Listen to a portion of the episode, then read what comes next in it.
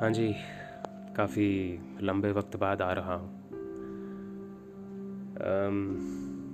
यूँ तो कई पड़ाव होते हैं, ऐसा ज़िंदगी कहती है, पर सच्ची मोहब्बत तो वही रहती है। लगता है किस्मत लिखने वाला भी कहीं रुका है,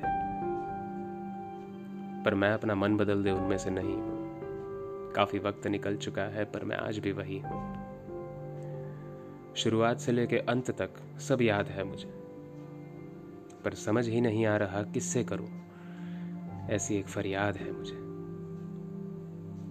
रोज तुम्हें अपने सपनों में देखता हूँ।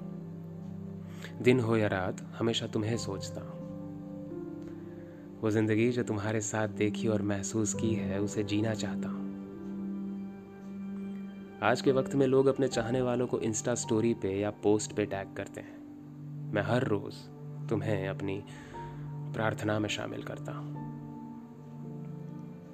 सच कहूँ तो लोगों से मन उठ चुका है। ये दिल जरा खुद से रूठ चुका है। अकेला होके भी अकेला महसूस नहीं करता खुद को। पता नहीं ऐसा भी कौन सा नाता है तुमसे जहाँ तुम्हारे अलावा हर कोई छूट चुका है। वो मासूम सी शक्ल, छोटे से हाथ और बचकानी आवाज़ कैसे भूल सकता हूँ? गोद में बिठा के खिलाया करता था।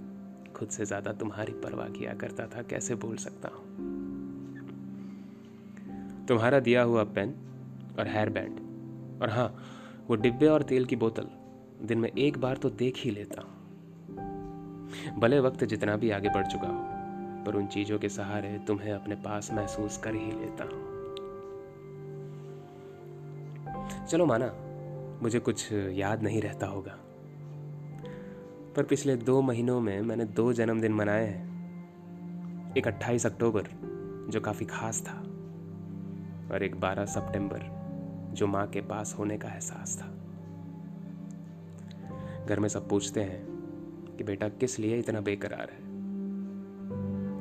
मैं भी मुस्कुरा के कह देता हूँ, बस जिनके बिना जी रहा हूँ, आज भी उनका इंतज़ार है।